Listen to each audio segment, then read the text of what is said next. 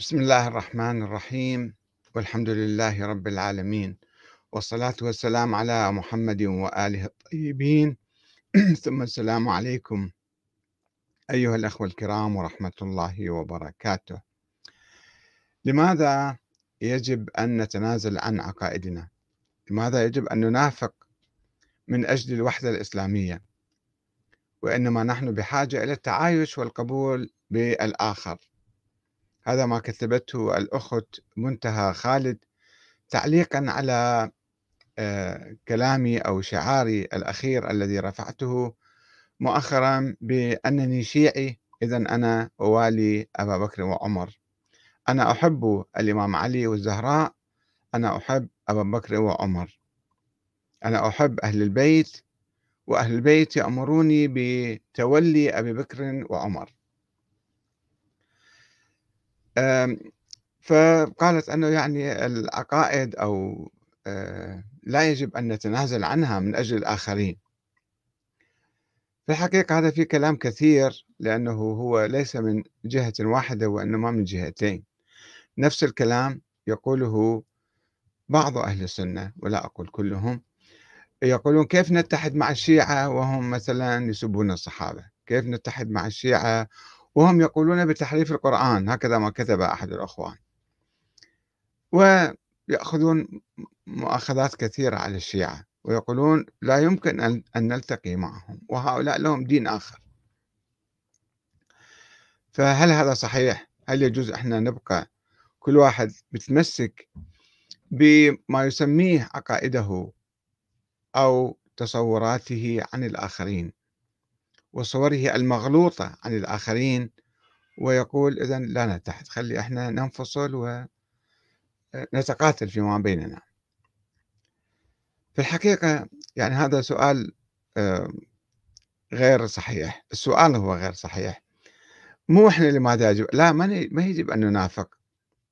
ولكن خلينا نبحث ما هي العقائد التي يجب أن نتنازل عنها؟ هل الخرافات والأساطير تسمى عقائد؟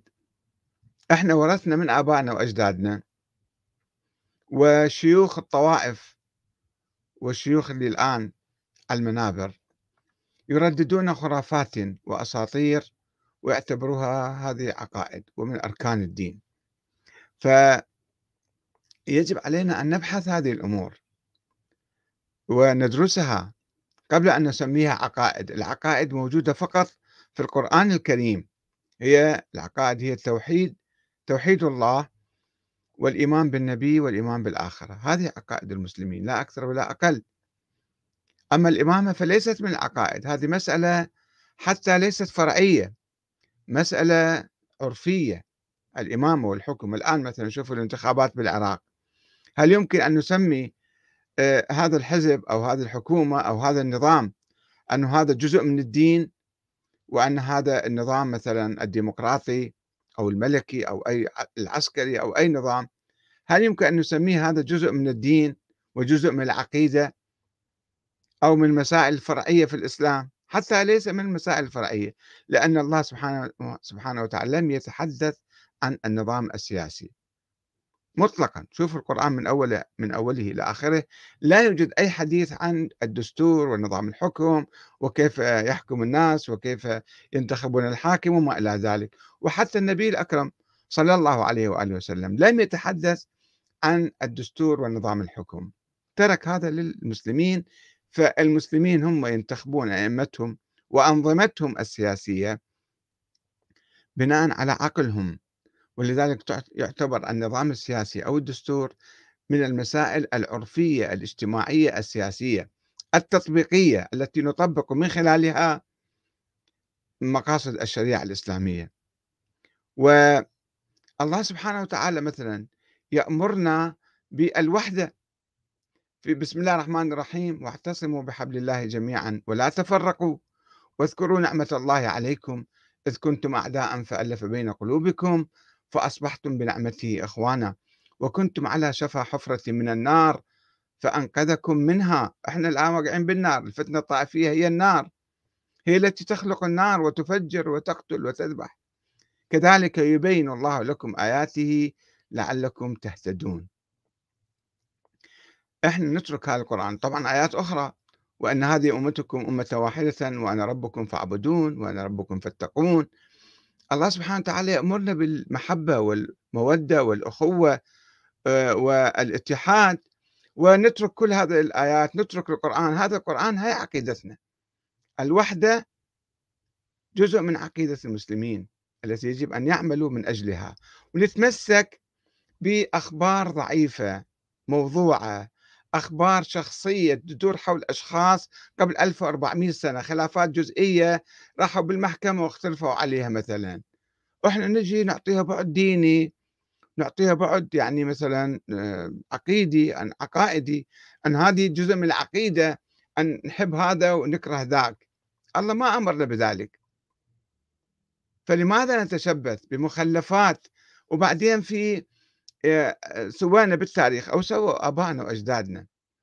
سووا نظريات سياسية واضطروا أن يركبوها على التاريخ ويعيدوا قراءة التاريخ ويركبوها على الأئمة ويقولون أن هؤلاء الأئمة مثلا آه، معصومون والله عينهم آه، ولذلك الإيمان بهم واجب وهم ركن من أركان الدين وولايتهم تدخلنا بالجنة. وفقط نعتقد بذلك راح نروح للجنة إحنا. ومو شرط بعد نعمل بالقرآن. فخلي نختلف وخلي نسوي تفرقة ونتعادى بيناتنا هذا مو مشكلة الله راح يودينا بالجنة بعدين. ما إحنا دمرنا دنيانا. الله جاب القرآن ونصح لنا بالوحدة لكي يحافظ على أمتنا وعلى تقدمنا. فإحنا إذا تقاتلنا واختلفنا فكيف راح نتقدم بالحياة؟ راح يغلبون الكفار والمشركون والأعداء. هاي نظرية اللي سووها نظرية الإمامة. آه، استدعت أن يعيدوا كتابة التاريخ من جديد وعندما يقرؤون التاريخ ونقرأه نحن في المصادر الشيعية الموثقة. نجد الإمام علي عليه السلام صحيح فترة من الزمن أحجم عن البيعة وبقى ست أشهر لم يبايع ما سووا له شيء وبعدين اجى بايع. وصافوا وتحابوا وتباوسوا. وتعاونوا وتح... ويعني تفاعلوا مع بعض وزوج الإمام علي بنته إلى عمر وجابت منها أولاد وسمى أولاده أبو بكر وعمر وعثمان. هاي كلها ننساها وكل هذا التاريخ ننساه ونتشبث بمخلفات نظرية الإمامة. يعني نظرية الإمامة التي أعادت كتابة التاريخ تقول لها الإمام علي كان يكرههم ويكرهوه وعداوة بيناتهم وتقاتلوا وكذا. واقتحموا عليه البيت وهجموا على الزهرة وكسروا ضلعها وسقطوا جنينها ونقعد نقعد نلطم ونبكي الآن إلى يوم القيامة. فهي هذه يعني هالقراءة السلبية للتاريخ من مخلفات نظرية الإمامة ونظرية الإمامة ما موجودة. نظرية الإمامة نظرية مثالية خيالية وهمية أسطورية قامت على مجموعة أساطير سلسلة من الأساطير سلسلة من الأساطير وليس أسطورة واحدة تأويلات تعسفية للقرآن آه، وضع أحاديث مزورة وتأويلات للأحاديث تأويلات تعسفية للأحاديث وإدعاء معاجز ردة الشمس للإمام علي والسماء كان يحكي معاه والحجر الأسود يتكلم مع الأئمة والكذا عشرات القصص الأسطورية يرونها لكي يثبتوا نظرية الإمامة. ثم هاي النظرية وصلت إلى طريق مسدود وانتهت وبادت وانقرضت وماتت وليس لها وجود منذ 1200 سنة رغم ادعاء أنه سوينا خرافة أخرى وأسطورة أخرى أن هناك إمام غائب بالسر ولد هذا الإمام ما حد ما عرفه ما حد ما شافه وهو موجود وبعد حي ومن قال لكم هو حي بعد؟ المهم يعني شوف النظرية خلقت تصورات مغلوطة تاريخية وأيضا خرافات وأساطير وآخرها خرافة آه، الإمام آه، الغائب. وأيضا آه، إجوا بعدين قالوا هذول الشيوخ والمراجع هذول هم نواب الإمام وهم يسيطرون عليكم وهم اللي يحكمون هم ولاة أمر المسلمين هم الحكام الشرعيون. ومن رد عليهم رد علينا ومن رد علينا رد على الله. من وين جبتها لا توجد في القرآن الكريم هذه الكلمات هذه. فإحنا نشبث بهاي النظرية الوهمية المنقرضة التي لا وجود لها اليوم وأكبر دليل على ذلك أن الشيعة اليوم خاصة خلال هالخمسين سنة الماضية تركوا نظرية الإمامة وقالوا بالشورى حزب الدعوة قام على الشورى. ثم الإمام الخميني قال بنظرية ولاية الفقيه قبل خمسين سنة سنة 69 طرحها في النجف. ولاية الفقيه لا تشترط أن يكون الإمام معصوما آه، معينا من قبل الله في هذه السلالة العلوية الحسينية. أي واحد فقيه يصير يصير هو قائد أو يصير رئيس جمهورية. وبعدين سوى نظام ديمقراطي بالعراق أي واحد يمكن يرشح نفسه ويصير رئيس جمهورية أو رئيس وزراء. فإذا نحن الآن لسنا إماميين ولا نؤمن بالإمامة ولا نتمسك بها. تجاوزناها لأن هي نظرية غير موجودة نظرية ميتة. موتت موتت الشيعة ألف عام. الشيعة كانوا يقولون الشيعة الاثنى عشرية أقصد أنه إحنا لا يجوز لنا إقامة الدولة في عصر الغيبة. هو الله معين إمام موجود وهو يعرف آه، تكليفه ويعرف متى يظهر. فما هو دورنا أن ننام بالسراديب وننتظر هذا الإمام. ولا يجوز لنا المشاركة بأي حكومة ولا أي دولة وأي نظام ولا أي شيء. وبعد ذلك عندما طلعت هاي النظريات الجديدة صاروا يقولون لا العلماء هم قادة الأمة هم يسوون الحكومات ويفرضون دكتاتوريتهم على الناس. فإحنا نظرية هي راحت وإحنا مصرين عليها. وعلى ترديد الأساطير التي أفرزتها تلك النظرية. والتي لم يكن بمقدورها أن تقاوم التاريخ الصحيح لأهل البيت والصحابة تاريخ المودة والمحبة اللي كان بيناتهم إلا باختلاق العداوة بينهم واتهام أبي بكر وعمر بإجبار الإمام علي على بيعتهما والإدعاء بالهجوم على بيت الزهراء وإحراق باب دارها وإسقاط جنينها وكسر ضلعها وما شابه. ما الفائدة التي نجنيها اليوم من إثارة الفتنة واستفزاز بقية المسلمين وزرع العداوة والبغضاء ضد الشيعة في قلوبهم في قلوب المسلمين لأننا مثلا نتطاول على رموزهم. بعدين نتنازل نعم من أجل الوحدة الإسلامية نتنازل إحنا من أجل الخراف من من الخرافات والأساطير. حتى شوفوا الإمام الحسن عليه السلام تنازل عن حقه الشرعي بالخلافة. المسلمون عامة المسلمين انتخبوا الإمام الحسن خليفة بعد الإمام علي. وأي واحد يحصل هكذا خلافة تمتد من يعني أرجاء واسعة من الجزيرة إلى العراق إلى آه، بلاد فارس إلى بلاد كثيرة ثم يتنازل عنها. من أجل ماذا؟ هذا حق كان موجود له الناس منتخبيه ومبايعيه بيعة طوعية.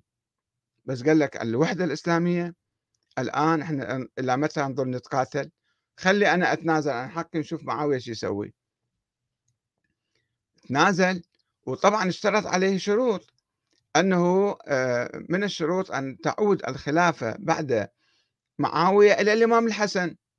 وإذا الحسن كان متوفي تعود شورى بين المسلمين.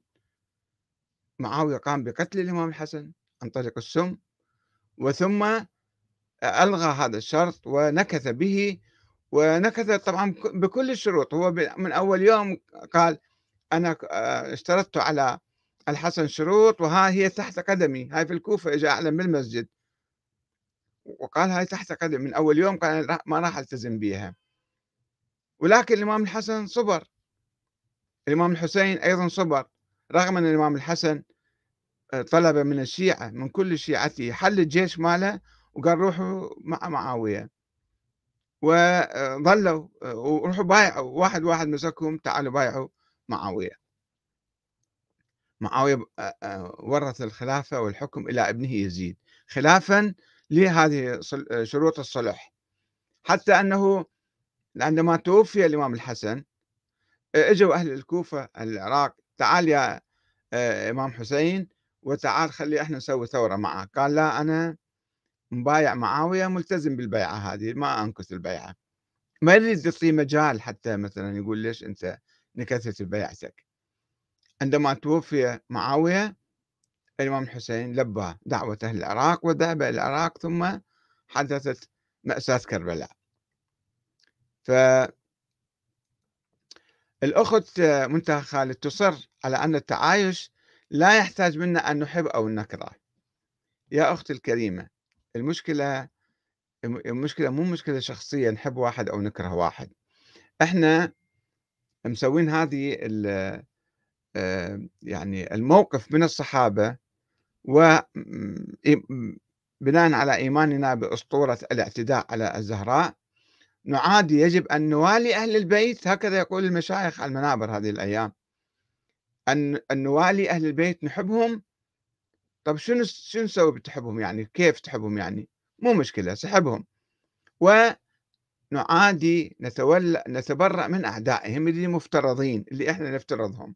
هذه الفكرة تسبب أزمة تسبب مشكلة معاصرة اليوم تسبب كراهية في المجتمع. يعني أنت إذا عندك جيران وجيرانك يوميا يطلع يسب أبوك وأمك ويشتمك هل يمكن تعيشين معاه دائما؟ مو تروحين تنقلين إلى منطقة أخرى أو مثلا هو ينتقل لمنطقة أخرى فكيف إذا يجي يسب مثلا أئمتك؟ أنت تؤمنين بأئمة أهل البيت تحبيهم مثلا. تواليهم. يجي واحد مثلا يسب الإمام علي أو يسب الإمام الحسين أو يسب مرجع من المراجع أو شيخ بالمنطقة شيخ العشيرة مالتك. العشيرة كلها تقول شلون يسبون شيخنا؟ تتهموه مثلا.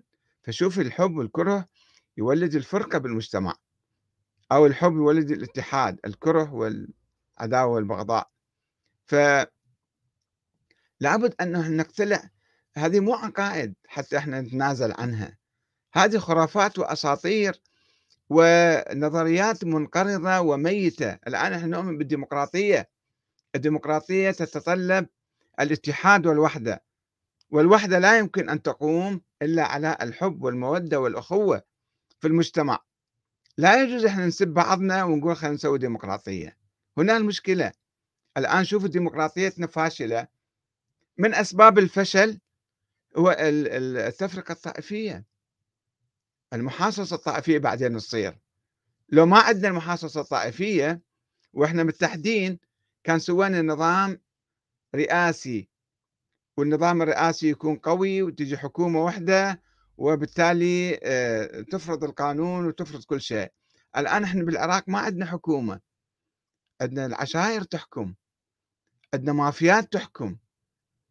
عندنا أحزاب غير ديمقراطية تحكم. وبالتالي النظام كله فاشل. وتشوفون ثروات هائلة آه، تدخل في البلد وبعدين البلد كله فقير أطفال أميين ملايين الأطفال ما يروحون مدارس مستشفياتنا ضعيفة وما تقدم خدمات كافية. وكل مشاريعنا واقفة. ليش؟ لأنه أكو عندنا مشكلة جذرية بالعراق هي المشكلة الطائفية التي خربت وتخرب نظامنا السياسي. فلا بد أن نزيل هذه العقد حتى نتحد وحتى نبني نظاما سياسيا قويا فاعلا آه، يخدمنا. خالد آه، شين يقول المذهب الشيعي مذهب مسالم وإذا كان في اختلاف بالآراء فنحن نعمل بما قاله الله تعالى في كتابه الكريم وجادلهم بالتي هي أحسن. أما الفتنة والإرهاب والمفخخات تأتي من الطرف الآخر وهذا الواقع الذي لا نستطيع لا تستطيع أن تعترف به. لا يا أخي العزيز أنا أدين وأستنكر دائما ال ال الإرهاب والمفخخات وأكثر من ذلك. أنا أرفض النظريات الإرهابية يعني الاستيلاء على السلطة بالقوة باسم الشريعة وباسم تطبيق الشريعة وباسم ما أدري كذا وكذا. يجون ناس يقولون نسوي حكم عسكري انقلاب عسكري. هذا أنا أيضا أدينه وأرفضه ولكن في نفس الوقت يا أخي العزيز أنت ما فكرت لماذا هذه الفتنة ولماذا هذا الإرهاب وهذه المفخخات؟ لأنه في ناس شعروا أنه في طائفة انتصرت عليهم. وهم صاروا طائفة ثانية رقم اثنين ولابد أن يسقطوا هذا النظام ويدمروا هذا المجتمع حتى يعودوا إلى السلطة مرة ثانية. فإذا شوف رجعنا للعقدة الطائفية. فلا بد أن إحنا وشنو بيناتنا الآن موجود؟ شنو المشكلة بين الشيعة والسنة؟ نظرية الإمامة ما موجودة حتى نتقاتل عليها. ما عندنا أئمة من الله مثل الإمام علي أو مثل الإمام الحسن أو الحسين حتى نتمسك بهم ونقول إحنا راح نحارب أي واحد يحاربهم. ما موجودين الأئمة عندنا ولا الإمام مهدي موجود حتى إحنا نلتف حوله. مجرد نظريات بائدة ومنقرضة ومخلفات الموجودة فقط أنه هذول كانوا سيئين واعتدوا على الزهراء ونسب ونلعن ونشتم. فشلون تريد من واحد آخر مسلم تقعد أنت من الصبح الليل مثلا تلعن آباءه وأجداده ورموزه وتقول خلينا نتحد. فطبعا تصير هالأشياء بصورة يعني أنت قاعد تستفز الآخرين. فهم مخطئين وما يستحق حتى واحد لو سب مثلا بالواحد ما يستحق نحن نقتل الآخرين. واحد سب بلندن قاعد مثلا يسب يروحون بباكستان بأفغانستان بالعراق مدري وين بالهند يفجرون مساجد الشيعة. هذا ما ما ماكو ربط له ناس إرهابيين وندين هذا الإرهاب.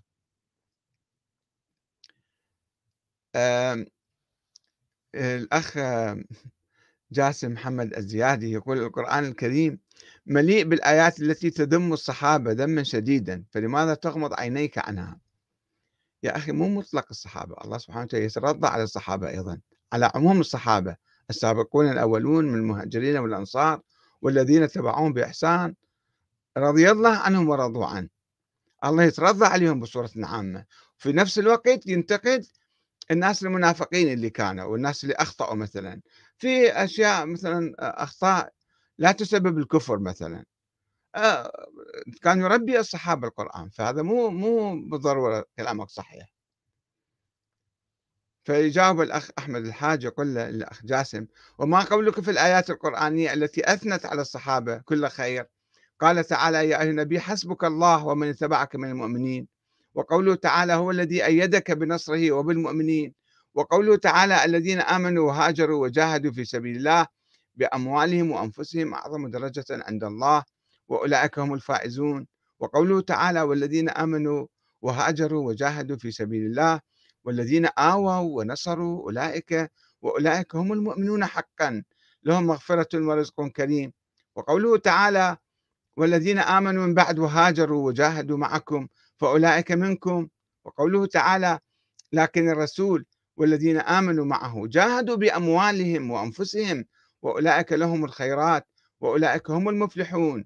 أعد الله لهم جنات تجري من تحتها الأنهار خالدين فيها ذلك الفوز العظيم.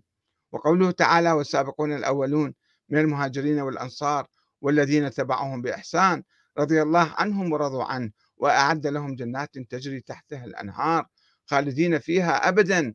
ذلك الفوز العظيم.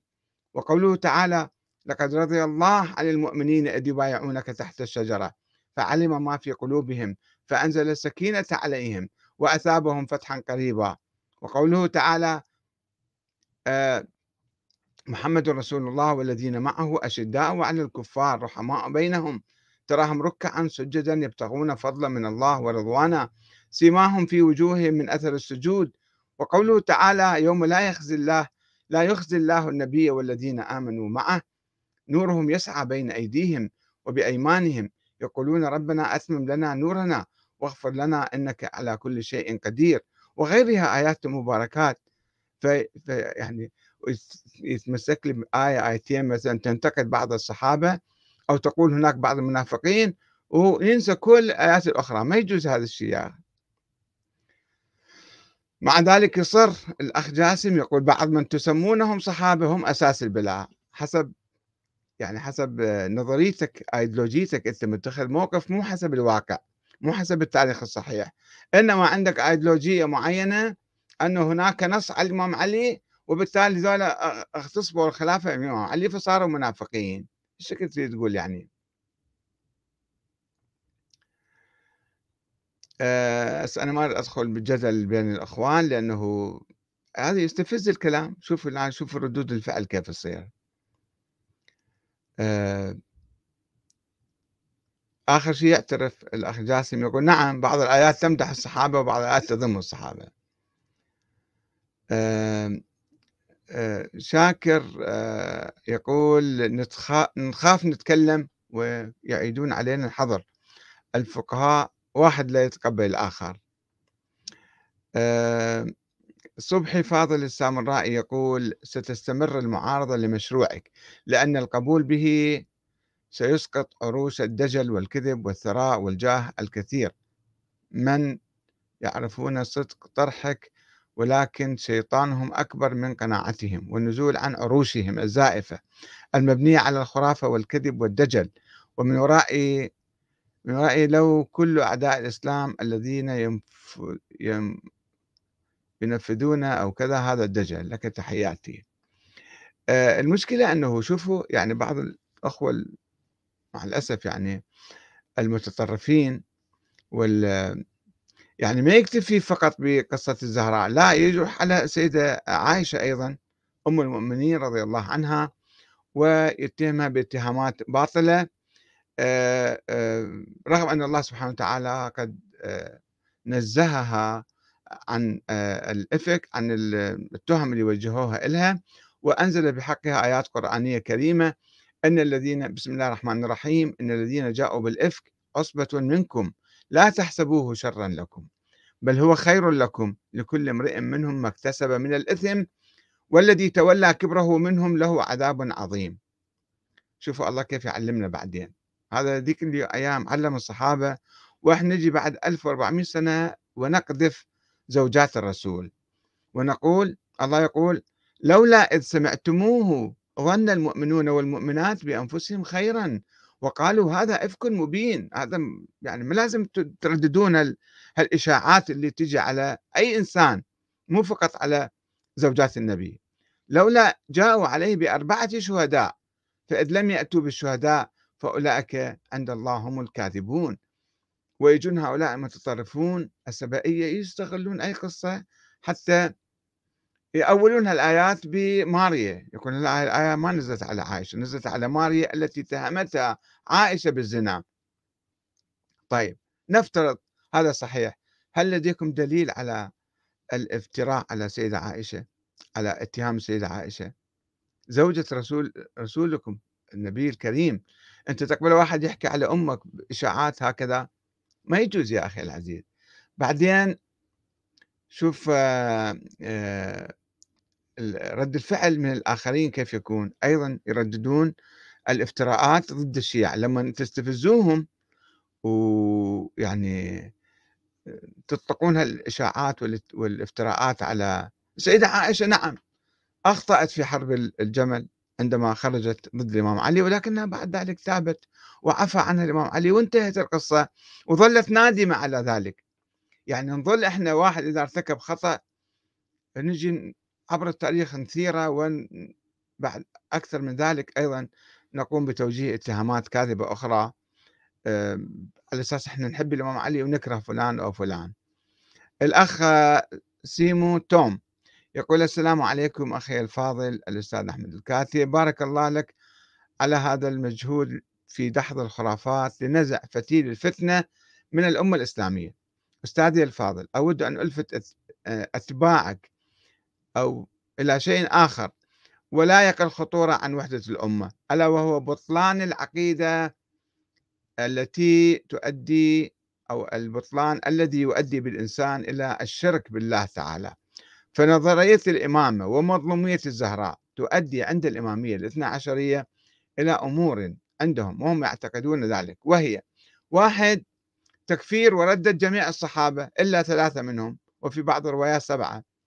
اثنين لعن الصحابة وخاصة أبو بكر وعمر وتكفيرهم ونعتهم بالجبت والطاغوت ثلاثة سبهم وطعنهم في أم المؤمنين وزوج النبي عليه الصلاة والسلام وهذا في طعن وسب في عرض النبي الكريم.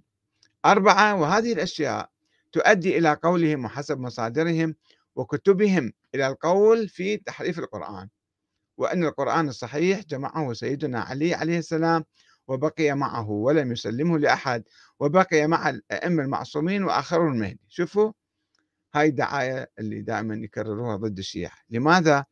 لأنهم طبعا الأخ ما محقق ولا مدقق ولا سأل الشيعة. الشيعة لا يقولون بذلك لا يقولون القرآن محرف ولا يقولون أن هناك نسخة عند الإمام علي وضامة عند الإمام المهدي هذه أخبار في التاريخ عند بعض الغلاة والمتطرفين. آه، إذا كان يقولون واحد يقول بها أو جماعة لا يعني أن ملايين الشيعة اليوم يقولون بذلك. ولكن شوفوا لأنه هي معركتنا كلها معركة إشاعات وأساطير واحد يطلقها ضد الثاني حتى نخرب العلاقة بيناتنا. ونصير دولة الشيعة كفار ما يؤمنون بالقرآن بعد. هكذا يصورون للناس. فإحنا خلينا نكف عن ترديد الإشاعات والأساطير ونطالب من الآخرين أن أيضا آه، ينظروا إلينا بواقعية وبصورة آه، دقيقة فلا يأخذوا بها الإشاعات. ويقول بعدين كيف تكون عبادتهم وصلاتهم؟ آه، إذا القرآن يعتقدوه من يقول لك الشيعة ما يعتقدون القرآن محرف. يا أخي العزيز. المهم رسالة طويلة سأنا يعني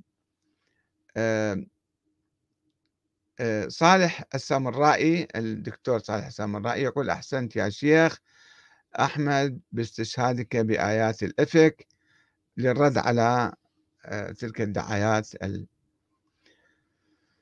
آه، سأل أحد الأخوان أيضا أنه الإمام الحسن صلاح خضروي كذا يقول الإمام الحسن لم يتنازل.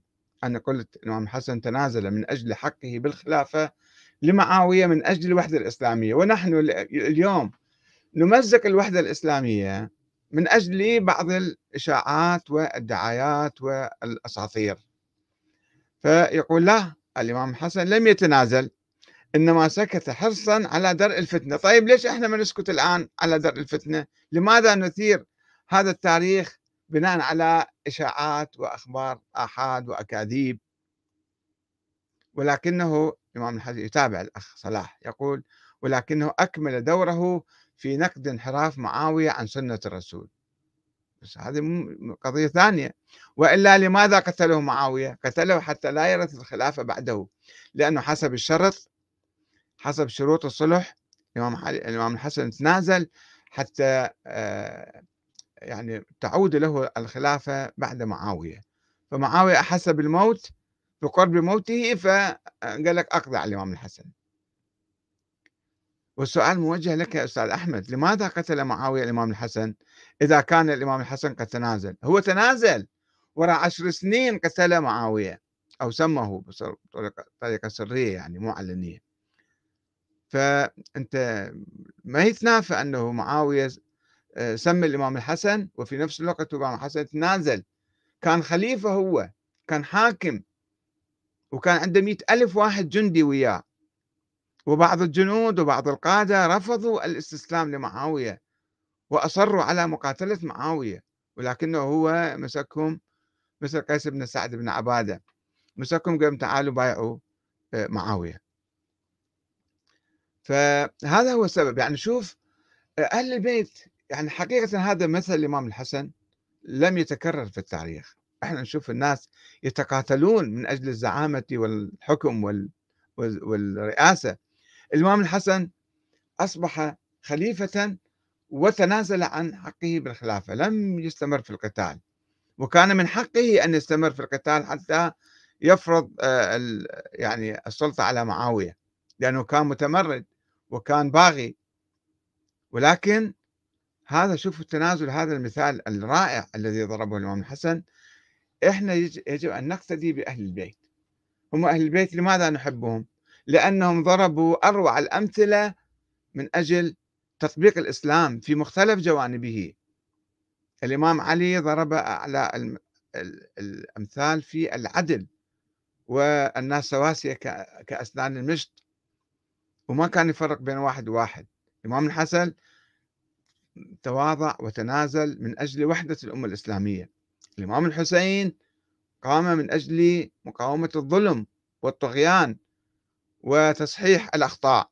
يعني فكل إمام عنده فرد نموذج وسيرة إحنا يجب أن نقتدي بهم. وأهل البيت شوية حدثت خلافات سياسية مؤقتة بينهم وتصالحوا وانتهى الموضوع. فلماذا؟ ونظرية الإمامة كلها راحت. إحنا متمسكين بمخلفات نظرية الإمامة ونتقاتل عليها إلى يوم القيامة ونمزق الوحدة بيناتنا فهذا شلون يعني بأي عقل بأي حكمة نستمر؟ وكيف نكون أتباع أهل البيت وشيعة أهل البيت الحقيقيين ونحن نخالف سيرتهم ونخالف آه، أقوالهم وأفعالهم. إلى هنا أكتفي بهذا القدر. ردا على مداخلة الأخت منتهى خالد التي قالت لماذا يجب أن ننافق ونتنازل عن الوحدة؟ نتنازل عن عقائدنا من أجل الوحدة الإسلام. نعم يجب أن نتنازل عن كل شيء مو من عقائدنا.